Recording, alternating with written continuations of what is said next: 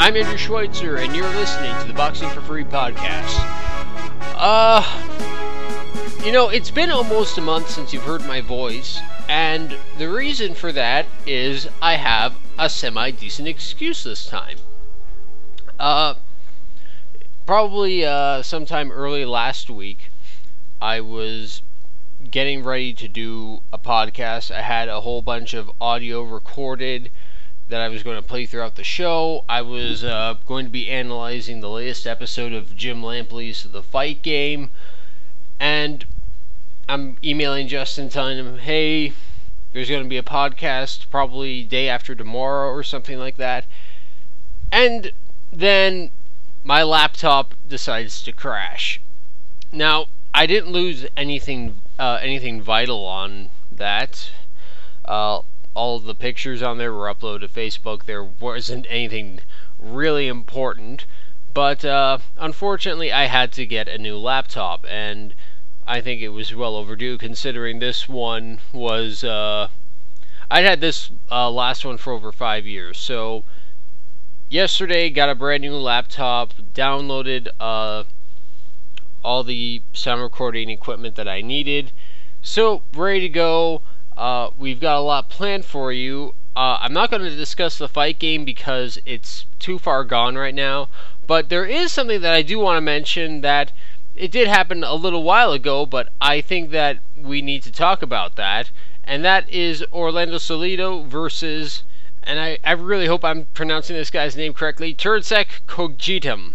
I'm probably not. John Travolta is probably pointing at me and laughing, but uh, Holy crap, that was an awesome fight! Uh, Salido, he's down in rounds 1, 2, and 5. Kokietgym's down in 1, 4, 7, 11. These guys are giving each other hell. And Orlando Salido, he's a he's a spoiler. He's like uh, Carlos Molina uh, the guy who Kirkland fought, not uh, the guy who Amir Khan beat. He he's like th- that type of spoiler, like Brian Vera, where you look at their record and you think, ah, oh, okay, maybe not bad, but they're a lot better than their record would imply. Salido's record is 42 wins, 12 losses, 2 draws, with uh, 29 victories by way of knockout. But if you actually look at his record, he's got some very good victories. He uh, was the first person to beat Juan Manuel Lopez, which more or less he destroyed the aura of invincibility that Lopez had. I mean, Lopez was just a beast, but he was never the same after he fought uh, Orlando Salido. He pardon me, a lot of people seem to forget this. He actually won a decision back in 2006 against Robert the Ghost Guerrero. Uh, the scores were uh, 115 to 113, 118 to 110, and 117 to 111, all for Salido against Guerrero. And unfortunately, it was uh, later changed to a no decision because Salido tested positive for steroids. But there was some controversy with that as well because apparently afterwards he got tested at, a, at another facility and they said, no, you're clean. So who knows? But either way, I think he's uh, got he, uh, really entertaining to watch. And uh, if you follow us on Twitter or on Facebook at Boxing for Free, I uh, posted a link to the fight the only thing you you, you can com- complain about is that uh, the commentary is not in English. But if that's your biggest gripe, then I suggest you shut up and find something else to complain about because the fight's freaking awesome. Oh. More fights like this, please. Please, more fights like that. Oh, also, another reason why it took me so long to make a podcast, I was I was miserable after Mayhem, Mayweather Maidana 2. Just miserable. And if you listen to uh, Talking Boxing with Billy C, Uh, you might have heard me on his post-fight uh, show. I just called in, let loose. Yeah, I was not happy, not impressed. The only thing that might have made me maybe smile a bit was somebody uh, posted a vine of when Floyd Mayweather apparently got bit, and y- you would swear that you were hearing somebody being castrated. That or he's going through puberty. I, I'm not sure if I should play it myself. Oh, what the hell? Let's play it.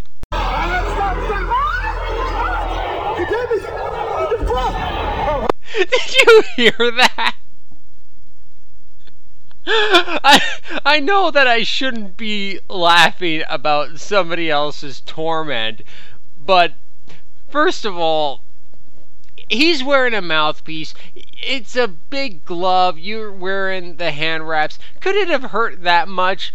Also, even if it did, I mean, suppose this was me happening. I don't think I would have made a sound like this. Then again, that's just me. I mean, immediately afterwards, Floyd, he sounds normal. He's shouting, you know, what the hell. But, um, once again, using the latest technologies here at Boxing for Free, we've been able to obtain some audio that you may not have heard from referee Kenny Bayless immediately after that scream. You could hear that he was coming in to investigate Floyd's claim, but uh, I was able to pick up some some words from him. He I don't think he believed Floyd, to be honest, or maybe he just wasn't sure where that sound or screech emanated from. But uh, let, us play the normal audio again, and maybe you'll be able to hear what I what I heard.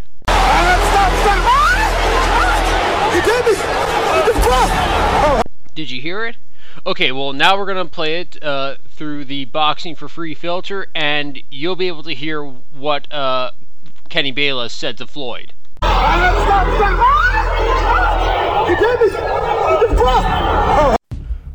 What happened? Did your balls drop off? Hmm? You have to feel a bit bad for Floyd because immediately after the fight, uh, a little while later, he gets a big grilling from the uh, Nevada State Athletic Commission over the uh, sparring on the uh, All Access show because they're concerned why are these people fighting for 31 minutes straight? And then he just comes out and admits, yeah, it's a fake. So called reality TV is fake. Which makes you wonder well, you know, you're supposed to be a very exciting character and you have to fake stuff so that we'll be amused by you? Um, I've asked somebody who trained in the Mayweather gym if indeed they did take breaks, and he said no, they they did take breaks. Uh, that nobody ever spars for 31 minutes or something like that. They do take breaks. So I'm willing to believe my source. He's never lied to me for anything like that before. Anyway, let's move on from Floyd. Let, us stop thinking about the past. Let's look to the future, shall we? And the fight I want to talk about is Bernard Hopkins versus Sergey Kovalev. I've been thinking about this fight a lot in the past few days. There's about a month to go before it happens. But for the life of me, I can't make a decision about who I'm going to pick for this fight. Yeah, Bernard Hopkins is the craftiest guy in all of boxing. He knows every trick inside and out. But has he ever faced a guy who has so much power? He's he's faced lots of big punchers before and upset the odds when people like myself are saying that he was going to lose. I picked him to lose in 6 rounds to Kelly Pavlik. He beat the ever loving hell out of Kelly Pavlik for 12 rounds. He destroyed Felix Trinidad over 12 rounds, knocked him out at the last uh, in the last round. But at the same time, has did any of those guys have power that was like that of Sergey Kovalev, a guy who is knocking people out with jabs to the body? And you can put the shoe on the other foot for Sergey Kovalev. Yes, he does have this behemoth like power. He hasn't gone the distance, or to be fair, he's only really gone the distance once, and uh, that was an eight round decision back in 2000, uh, 2010 against Darnell Boone. I mean, the only other time that he uh, he didn't get a knockout was uh, in 2011. He gr- he got a uh, two round technical decision after uh, against Grover Young after uh, there was an accidental foul and Young was unable to continue. I don't think Bernard's ever come up against somebody who has raw power like that, but at, at the same time, has Sergey Kovalev, has he ever encountered anybody with the experience, with the knowledge of a Bernard Hopkins? The answer is no. But at the same time, Kovalev does have something going for him, and that is his trainer, John David Jackson.